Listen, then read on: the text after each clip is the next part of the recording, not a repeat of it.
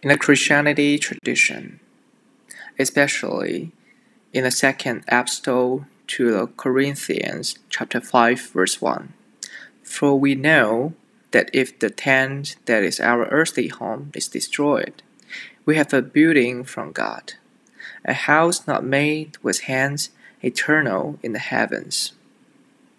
In this case, home is described as a concept where human beings will end up going to and have spiritual connection with the God. Home is no longer the place on the earth, but in the afterlife.